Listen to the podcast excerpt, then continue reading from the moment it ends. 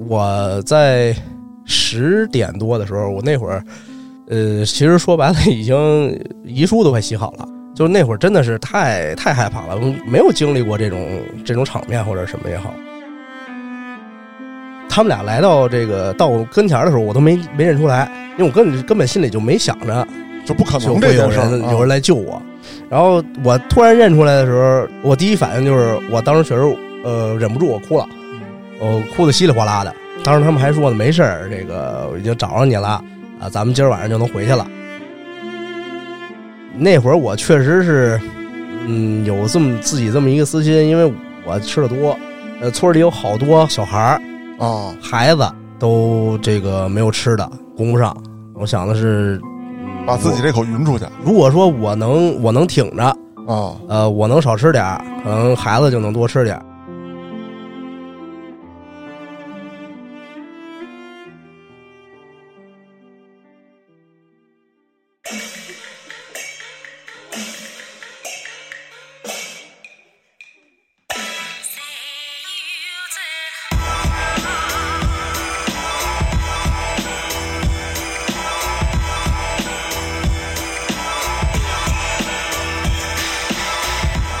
欢迎大家收听《话里有话》，喜欢听哥几个聊天的，可以在微信公众号中搜索“后端组”，里面有小编的联系方式，您可以通过小编加入我们的微信群，欢迎您到群内与我们聊天互动。我是主播嘉哥，小黑黑，我是老郭，呃大家好，我是 YC。介绍一下啊，这是袁老板，啊，对，还是叫这顺口点儿。哎啊没有没有，袁老板呢也是，哎，刚刚哎说劫后余生好像有点过分了哈，呃，反正也不说九死一生吧，反正确实挺惊险。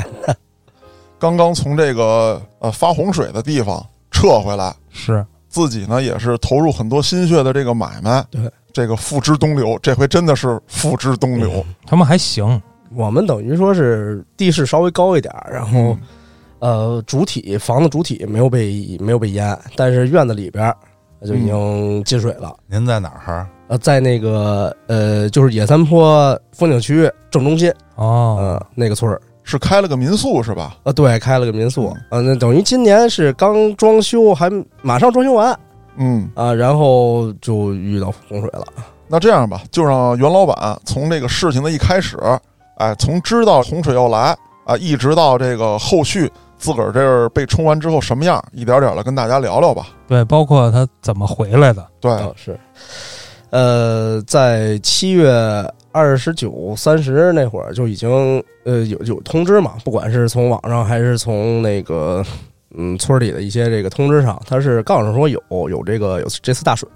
然后呢说雨量呢大概会超过那个十年前那个一三年那个七二幺，嗯，但是呢，当时大家就觉得，因为七二幺那回水虽然大，但是没有冲坏这个河道，也没冲坏房房子，所以大家可能有一个侥幸心理，把这个呃所有的客人全都遣返了。啊，劝返啊，或者是那个让他强制告告诉他这个情况，然后让他们都都走了。那你那儿开门了吗？我那儿没有呢，我那儿在等于说是装修呢，对，正最最最后在这个收尾，那就是你准备赶暑期的尾巴，呃，暑期呃大概还有个十天左右吧，连晾这个房间带这个最后收收一下尾，哦，大概还有个半个月。反正就是今年的生意就没戏了。今年肯定是没戏了。嗯，然后我们接到这通知之后，当时呃也分析了一下，呃说因为七二幺那个水吧，其实根本就离我们那个河道，离我们那个自己建那个河堤，还有大概两米左右这个水位。那河堤是你去了之后才建的，呃，不，河堤是因为我们七呃经历过那个七二幺之后，自己又生生往上搭了一个六呃四米左右的一个河堤我哦就是说是你搭的还是他们村民搭的？啊，不，我们自己搭的，所以我们那个地势就会高一点儿。这次呢，呃，水也确实是大概七二幺的三到四倍吧，哦，等于我们那个河堤已经全没过去了，然后浪已经拍到呃院子里边了。最高的时候那个水位应该有一米左右，等于我们其实，呃，从村里边那个正常走那个主干道，嗯，然后一直到我们河堤是有大概四米，然后到我们院子里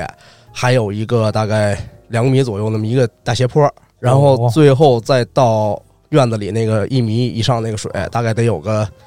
七米多的七水米。对，我天哪！呃，其实那会儿我们是也不能说是不能走，当时是礼拜日的晚上，礼拜其实礼拜六晚上就一直在下雨，但是下的那个雨吧不太大。然后，呃，礼拜六一天，包括礼拜日一天，也没有这个明显的涨水啊，或者说是，呃，水没到这个桥上，因为从村里到这个主干道上是是两座桥嘛，只能从桥过去。然后等到呃礼拜一早上起来四点多那会儿，据后来村民说，说那时候水已经开始没过桥了，那会儿就等于就已经出不去了。嗯，然后 等我醒的时候是礼拜一早上起来七点啊，那个时候呢，呃，信号就基本上有信号，但是没有电了，已经是啊，村里已经完全停电了。哦，，对，这个信号一直是大概在八点多的时候，信号就全掐了，就完全没有信号了。然后等到过了有两个多小时，十点多的时候，大概给了一个半小时的信号啊。那个时间能跟这个就知道的人能跟外界去联系一下，说我们这边发水了。电是不是早都停了？啊，对，电是应该是在礼拜一的凌晨两三点钟就就就没有了。那这信号你说掐了，那就是人故意掐的。这个我现在我不太敢确定，因为确实是，呃，我们那个村儿里有三个信号塔，就不同的像联通、移动啊，还有电电信信都有。嗯但是就是我们那块儿，整个一个村儿离着高速有大概一公里左右就能到高速上，嗯，就过了那高速那个桥洞就有信号，一直是有信号的。过了那高速那个桥洞，从我们这个村儿开始到再往上，呃，就一直没有信号。就它这个不是人为掐的话，如果说光是呃信号基站没有没有电，或者是没有这个呃受损或者怎么样的，我们在呃稍微往高一点的这个山上，应该还能找到一点微弱的信号。不能说一点信号都没有，完全完全什么卡，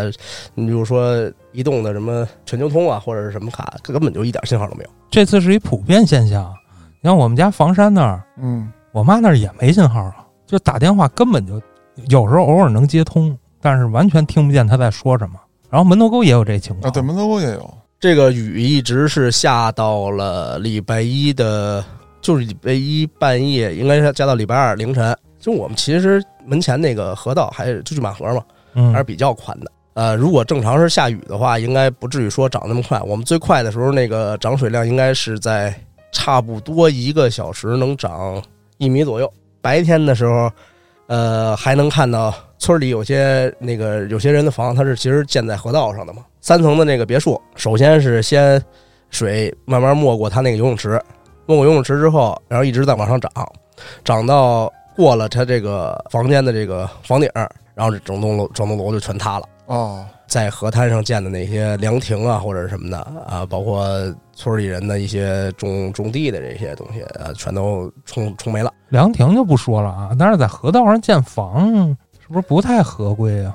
这个事儿是这样，不发水的时候，这对是一个旅游的亮点呀、对吧？嗯打卡地呀、对他，哦其实这个事儿，呃，正常来讲是不应该建在河道上，因为不合规嘛。对啊，然后，但是那边毕竟是一个以旅游为主的一一个一个一个一个地方或者一个村儿也好，然后建在河道上呢，它挨着这个就风景比较好一点嘛，嗯，然后也是一个吸引人的一个点。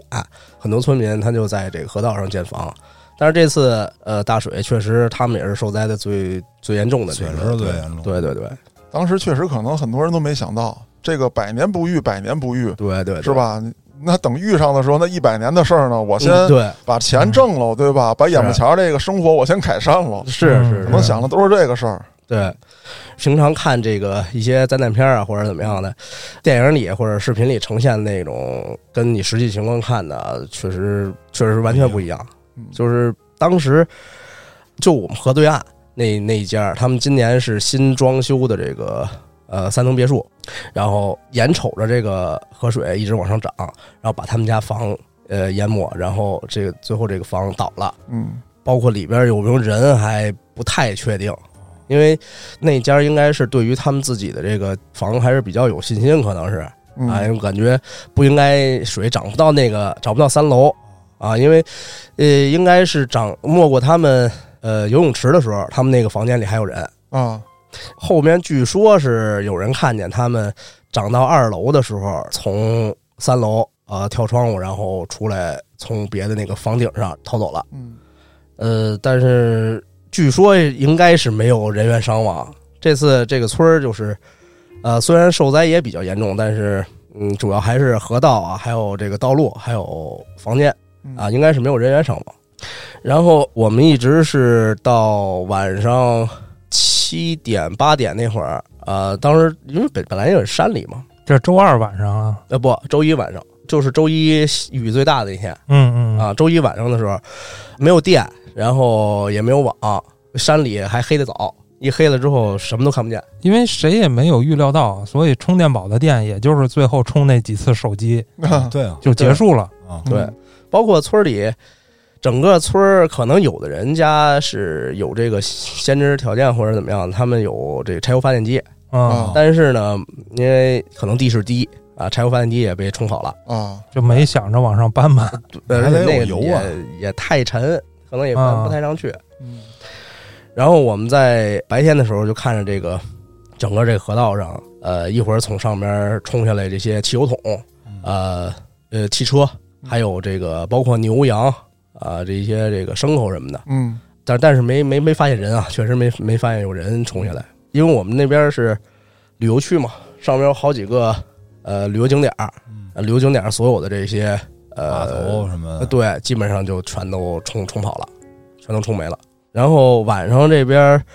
我们是只有一个只有一个手电，因为那天晚上下雨下的特别特别大，一小时涨一一米这个水，我们不太确定它什么时候能停。嗯我们当时做的做好的这个最最坏的打算是，它如果这个水一直往上涨，涨到我们的一层了，嗯，我们就只能从二层搭这个梯子往后山上跑。就是再往地势高的地方转移对，只能再往地势高的地方转移。但是我们那个后边那个山吧，它是全是就是整体的石头山，啊没有人为开发的这个一个一个一个过程。就没有路是吧？对没有路啊，我们要是想从呃房间里搭梯子过去，呃，手上也没有这个能开山的这么一个东一工具。嗯当时我们是房间里是七个人，还有四个是老人，大概得六七十岁，然后有三个是年轻小伙子。呃，尤其我这个体型又又是这个又是这么一个情况，我当时想的是，如果他呃说要往山上跑的话，我可能我就坐在这儿等着了，啊，听天由命了。呃因为我肯定是爬不上那个那个那个山，嗯而且那个我们那个梯子肯定禁不住我，嗯，对，然后呃，我们等于是从八点晚上八点就已经全黑了。嗯当时大家所有人的这个心情就特别紧张，商量好了是有人去这个守夜值班儿，嗯但是那会儿大家根本就都睡不着，都睡不着根本就睡不着啊。我们大概是十五分钟看一次水，然后那个手电还不太不太亮，因为平常大没及家时没有这充个对没有这个想法，然后只有一个呃两间房中间有一个口儿能看这个水的这个涨涨势，嗯然后当时十一点半左右，这个水开始不往上涨了。但是那时候水其实已经是满到这个院子院子里，边来了，嗯，就已经很吓人了呃。对，就已经非常吓人了。嗯嗯，我在十点多的时候，我那会儿，呃，其实说白了，已经遗书都快洗好了。就那会儿真的是太太害怕了，没有经历过这种这种场面或者什么也好。对，而且你你刚才也说了，就是很有可能别人能跑得了，但也许你跑不了，对，哦吧嗯主要是我确实是他们能跑得了，我确实跑不了。嗯而且我们当时像打小伙子来讲，没有这个囤粮食的这么一个习惯嗯就是还还得饿死，啊、对我们当时的情况就是没水、没电，然后没信号、没吃的，就什么都没有。而且这还不像大家想象的说。水没过了房顶儿，你才有可能淹死或者怎么着，嗯你可以站房顶儿啊。但是听他刚才那么说，就他们那儿的建筑基本淹到二层就快塌了，呃，对，因为它那边的好多建筑它是没有地基的，所以还不是说我站在房顶儿，我还能再坚持坚持，嗯嗯嗯 没准到二层你这房子都没了。嗯，对嗯那我有一问题，就是你那个地儿不是嗯地势还是比较高的吧？嗯嗯算是，对，就是比你地势低的，啊那嗯，就肯定淹了，对吧？对，那那人呢？他们是整个村儿呃有一个有一所小学，那啊所小学是整个村儿最高的这个地势点。他们在大概淹到一层的时候，啊，想办法就都全去都撤到那学校去了对，都去撤到小学里去了啊。他们倒还好，就只是房间冲没了嗯，呃，房间里边东西冲塌了。其实它那儿好就好在还有地势高的地儿，不像有的地儿它完全没有地势高的地儿，对，那一下就全给冲没了。他们还有移动的空间，嗯嗯，然后，嗯，那天晚上十一点半以后，看水已经不涨了，呃，当时心里就稍微踏实一点了嘛，因为至少水不涨了，就没有说白了，可能没有什么生命危险了就。嗯然后一直等到呃大概两点左右，呃这时候水雨一直在下啊、等到两点左右的时候，这个雨不下了，不下了之后，我们下去到这个呃台阶上去看的时候，浪往上带的这些东西就什么都有，院子里有一棵这个十米的大树啊，全都嚯全都已经这个冲到院子里来了。当时我们是院子里边有七辆车，然后七辆车是这个竖着排的，最大的那个浪往上拍的时候，拍上这棵大树的时候，把后边最后两辆车已经怼到一块儿了。然后好像也是多亏有这一一棵树，它卡在我们那个台阶上了。如果没有这棵树的话，可能最后两辆车这个水再往后退的时候，就这两辆车就得转走了。啊，嗯啊，好在是有那棵树，还得还能保住这个车，甭管这车是泡了还是没泡了，至少咱们这车能留下来。嗯，对啊，至少上报一下车牌儿，车主还好找点儿。 啊，对，留一全尸，对，好多车都不知道去哪儿。呃，然后到了后半夜三点，雨就彻底不下了。不下之后，呃，这个水当时的这个水流速度还是非常急。就我们在睡呃睡觉的时候，老是能闻见特别重的那个汽油味儿，就好像是 加油站呃不是是就是上游的那个景区里边，他们有摩托艇嘛，啊，哦，啊，摩托艇的那油个漏了，对，成挂成挂的那个汽油桶，嗯，往下边儿去去去去飘去去飘，去飘，然后撞到我们那个呃河道上，然后可能就撞漏了，大概有两三个小时一直弥漫这个汽油味儿，儿，对，然后到第二天呃就礼拜二早上起来了，这个雨从第二天早上起来七点左右接着开始下，然后一直下了又下了一天。呃，但是这个白天的时候呢，大家就能看见这个大概一个受损一个情什么情况。呃，当时就我们能站在那个房间上看到的情况就是，大概这个村儿里有百分之三十的这个房就基本已经冲塌了。他们那些能撤到学校里边那些人，就是说白了就是坐在那儿，眼看着自己的房没有还剩一些残骸，嗯，然后房间里一些东西什么的，肯定也都是损坏了，也都肯定是没有了。然后这个水一直是持续，它退水应该是到了第三天、第四天，呃，差不多才这个把这个河道露出来。嗯我们在这几天的时候，村里一直是失联状态，包括我们想去跟这个学校的那些人，呃，在学校那些人去联系一下，根本就联系不上，因为手机没电，包括就是没信号喊也喊啊也听不见，虽然离得不是特别远，但是这个水浪这个声音特别大，嗯呃，完全听不见这个他们在在说什么。然后在这个时间段之间，我们院里有自己种了一一批那个老玉米，啊，啊，然后当时你呃多、多大院儿啊？七辆车，哦，我十们米大树还能种老玉米，我们那个院儿应该是三亩地嘛，两千多平嘛，哦那可以那了，是院儿吗？啊、这我哎当们时家地那是啊，啊，这这反正是这这个房是是多一点儿，啊确实地儿大一点儿。然后当时得亏是种种了这些这个老玉米，嗯玉米没被冲毁，呃，我们是在这个水涨上之前，收然了，后先把这个玉米掰下来了，掰下来了，哦，哎，这所以大概有那么二十来个玉米，等于一天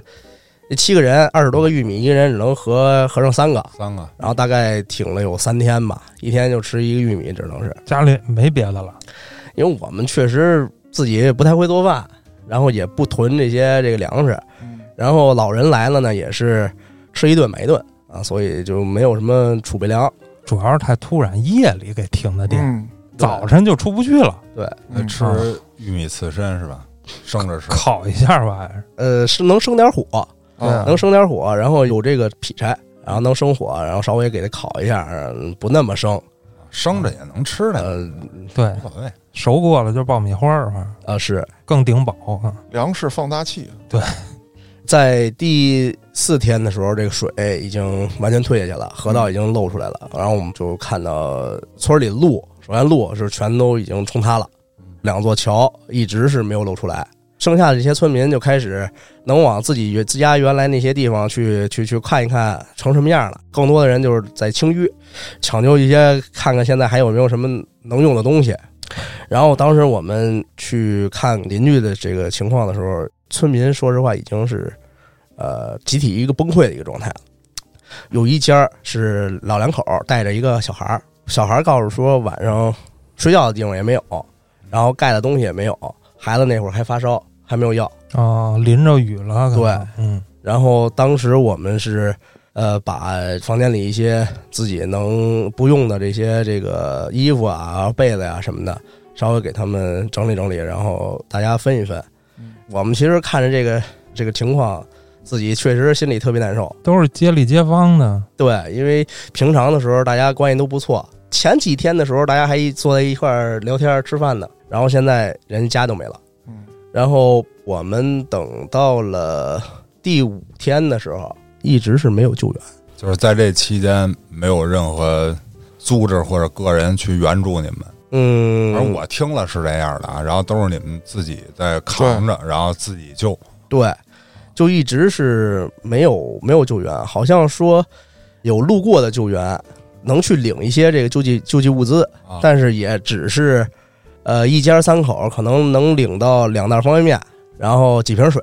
啊就没有了。那就一顿饭嘛，呃，对嗯，吃了那东西还不够你跑一往返的那个热量，对，因为如果要是去想去领这个救济物资，需要从山底下，然后爬一个大概对对爬一个山，然后爬到这高速上，从高速上去拦一下救援车。嗯，然后你还得救援车找，能给你还对找不着你白去。对，你拦下来了，人家也不见得给你然后吧，啊你还没电话，嗯你也不是哎您在哪儿呢？这都不知呃道，只能撞大运。对，就是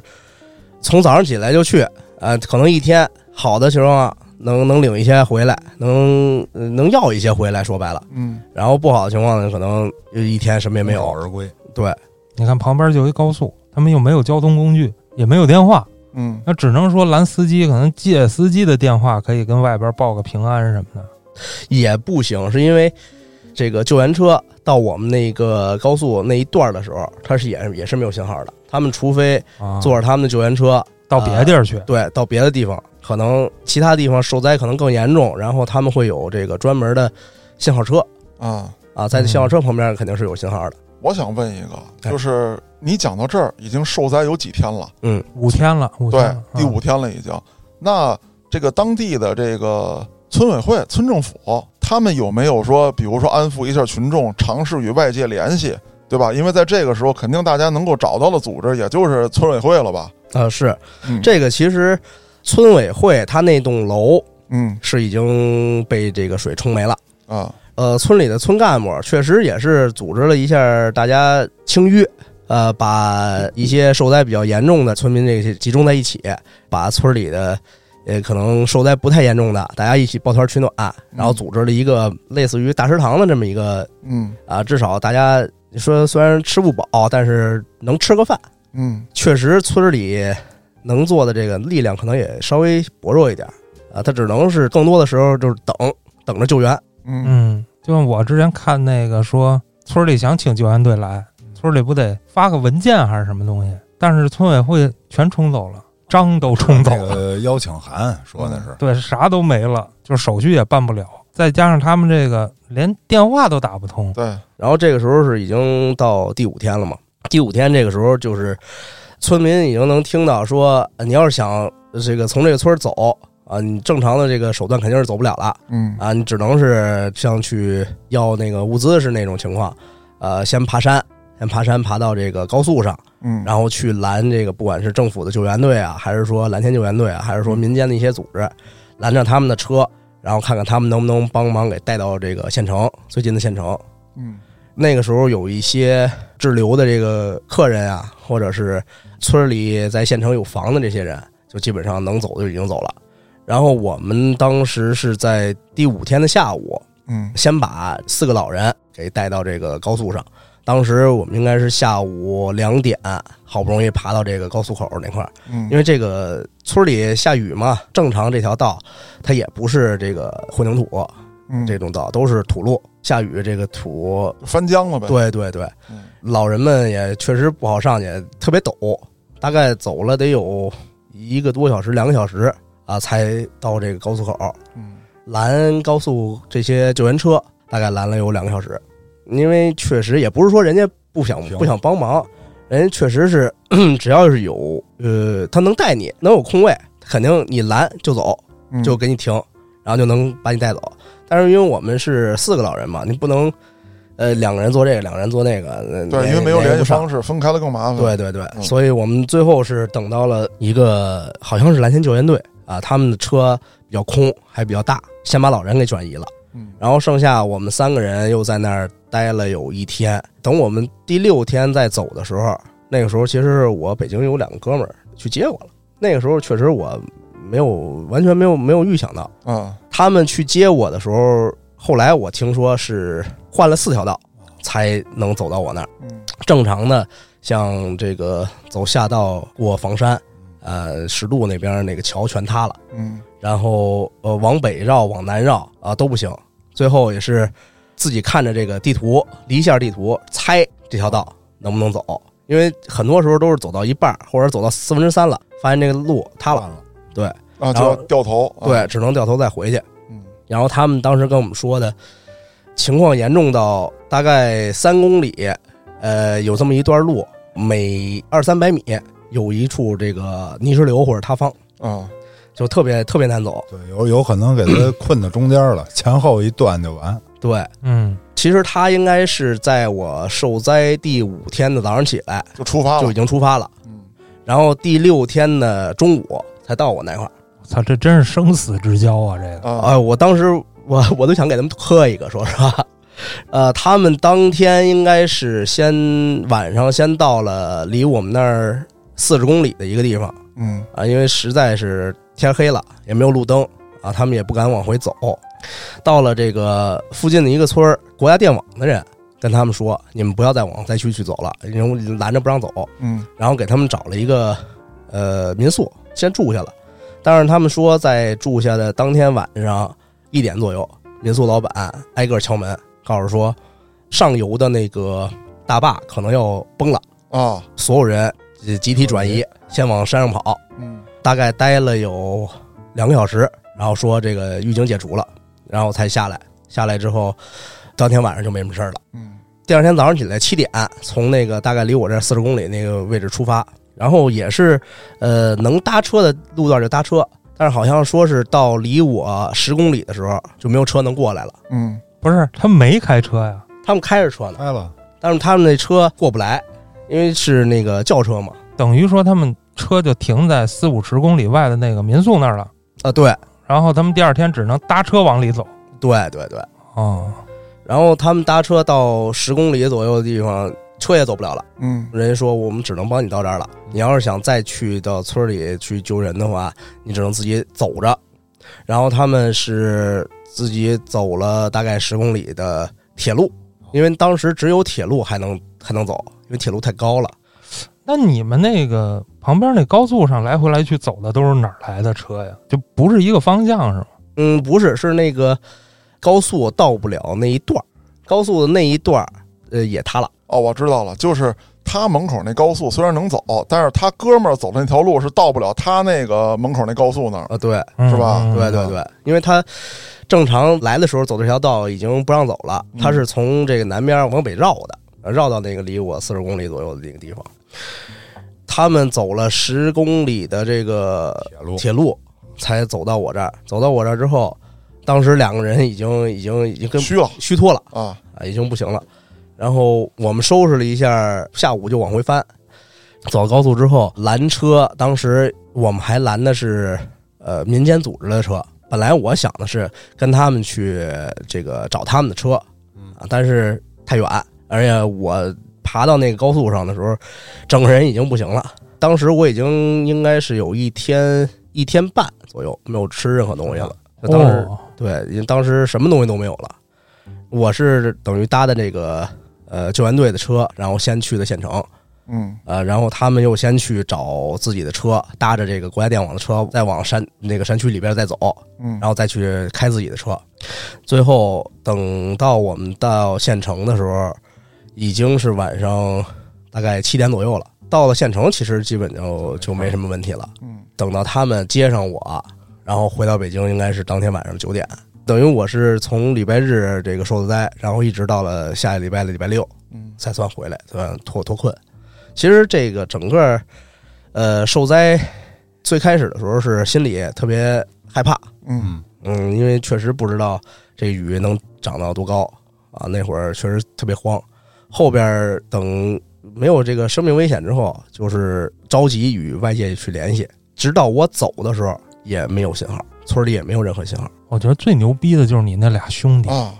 啊。在对，确实是。完全没跟你联系过的情况下，对，就开着车冒着那么大的风险，就是有可能塌路啊、泥石流啊、乱七八糟对而的。且人家那哥俩有可能也交代在路上，对啊，就对吧冲着你就去了，而且还能沿着铁道走十公里。嗯就确实当时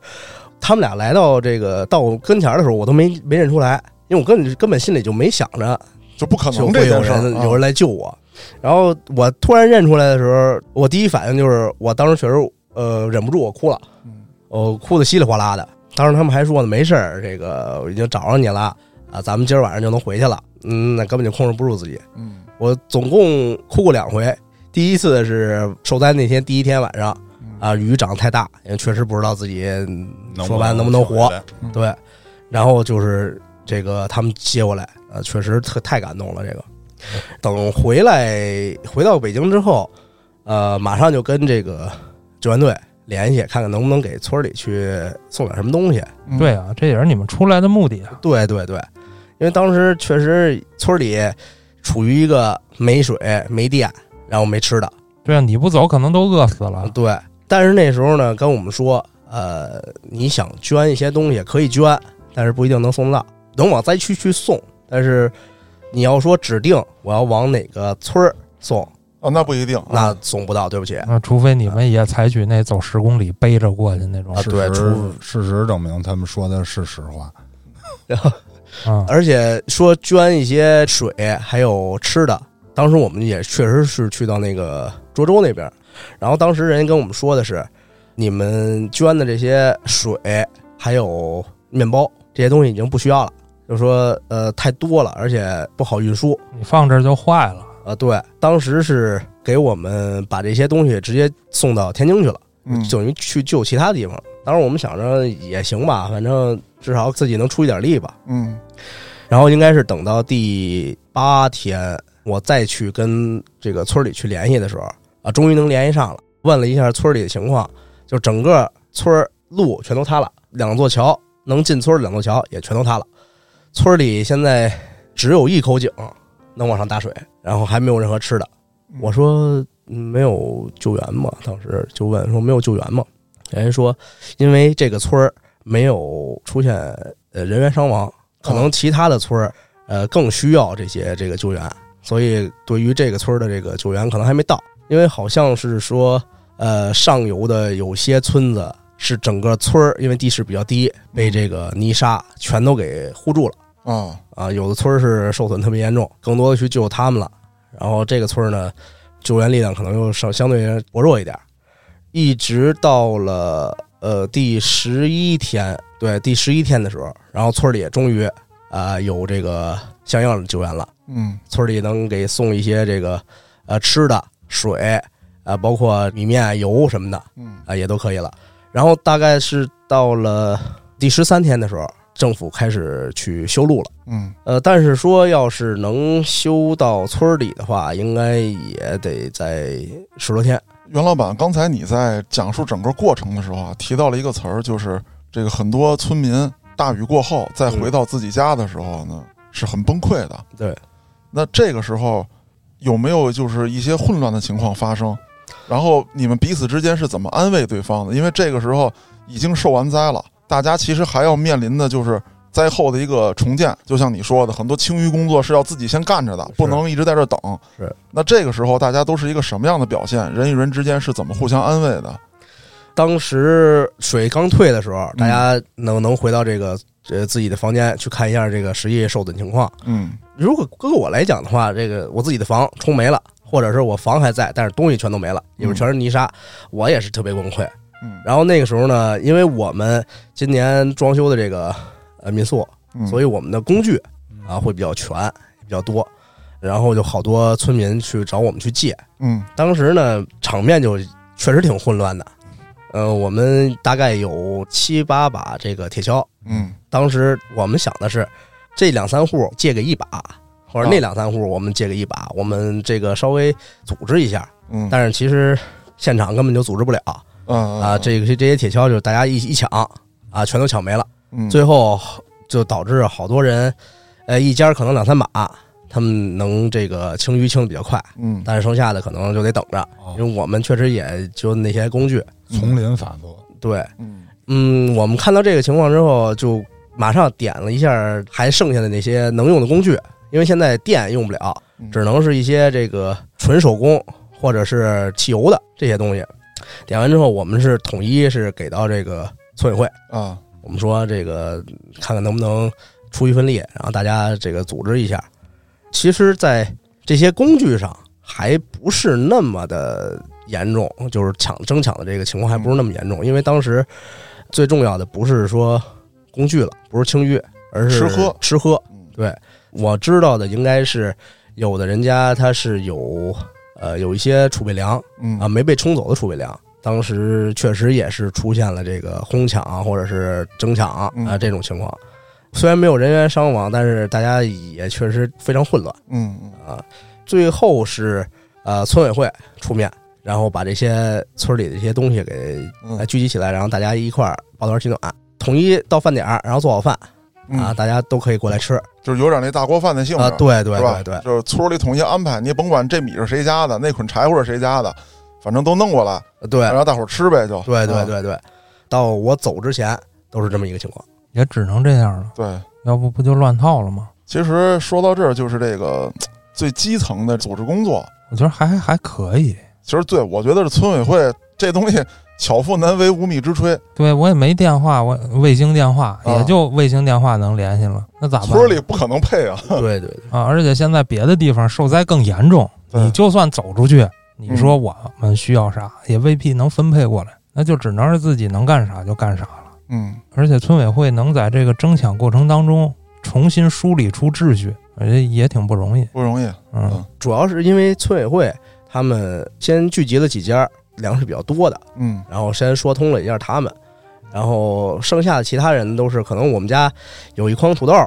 啊，我他们家有一筐这个小米儿什么的，一块儿添一添，然后大家过来过来过那来。你们家就是有点工具过来吃啊？就大家匀着用。嗯但是那你为什么一天半没吃饭呢？对，那会儿我确实是，嗯，有这么自己这么一个私心，因为我吃的多，呃，村里有好多小孩儿。啊孩子都这个没有吃的，供不上。我想的是，嗯，把自己我这口匀出去如果说我能我能挺着，啊。呃，我能少吃点儿，可能孩子就能多吃点儿。你这叫私心吗？ 呃，说反了，袁老你板。说反 了呀！哎呀，也不是，当时村委会他们就跟我说说，你就过去吃，暂时咱们这个粮食还是够的 嗯啊，你饿了就去吃饭，因为你也参加这个清淤工作啊，也挺累啊，你有你你有点私心，是想顺便减下肥是吗？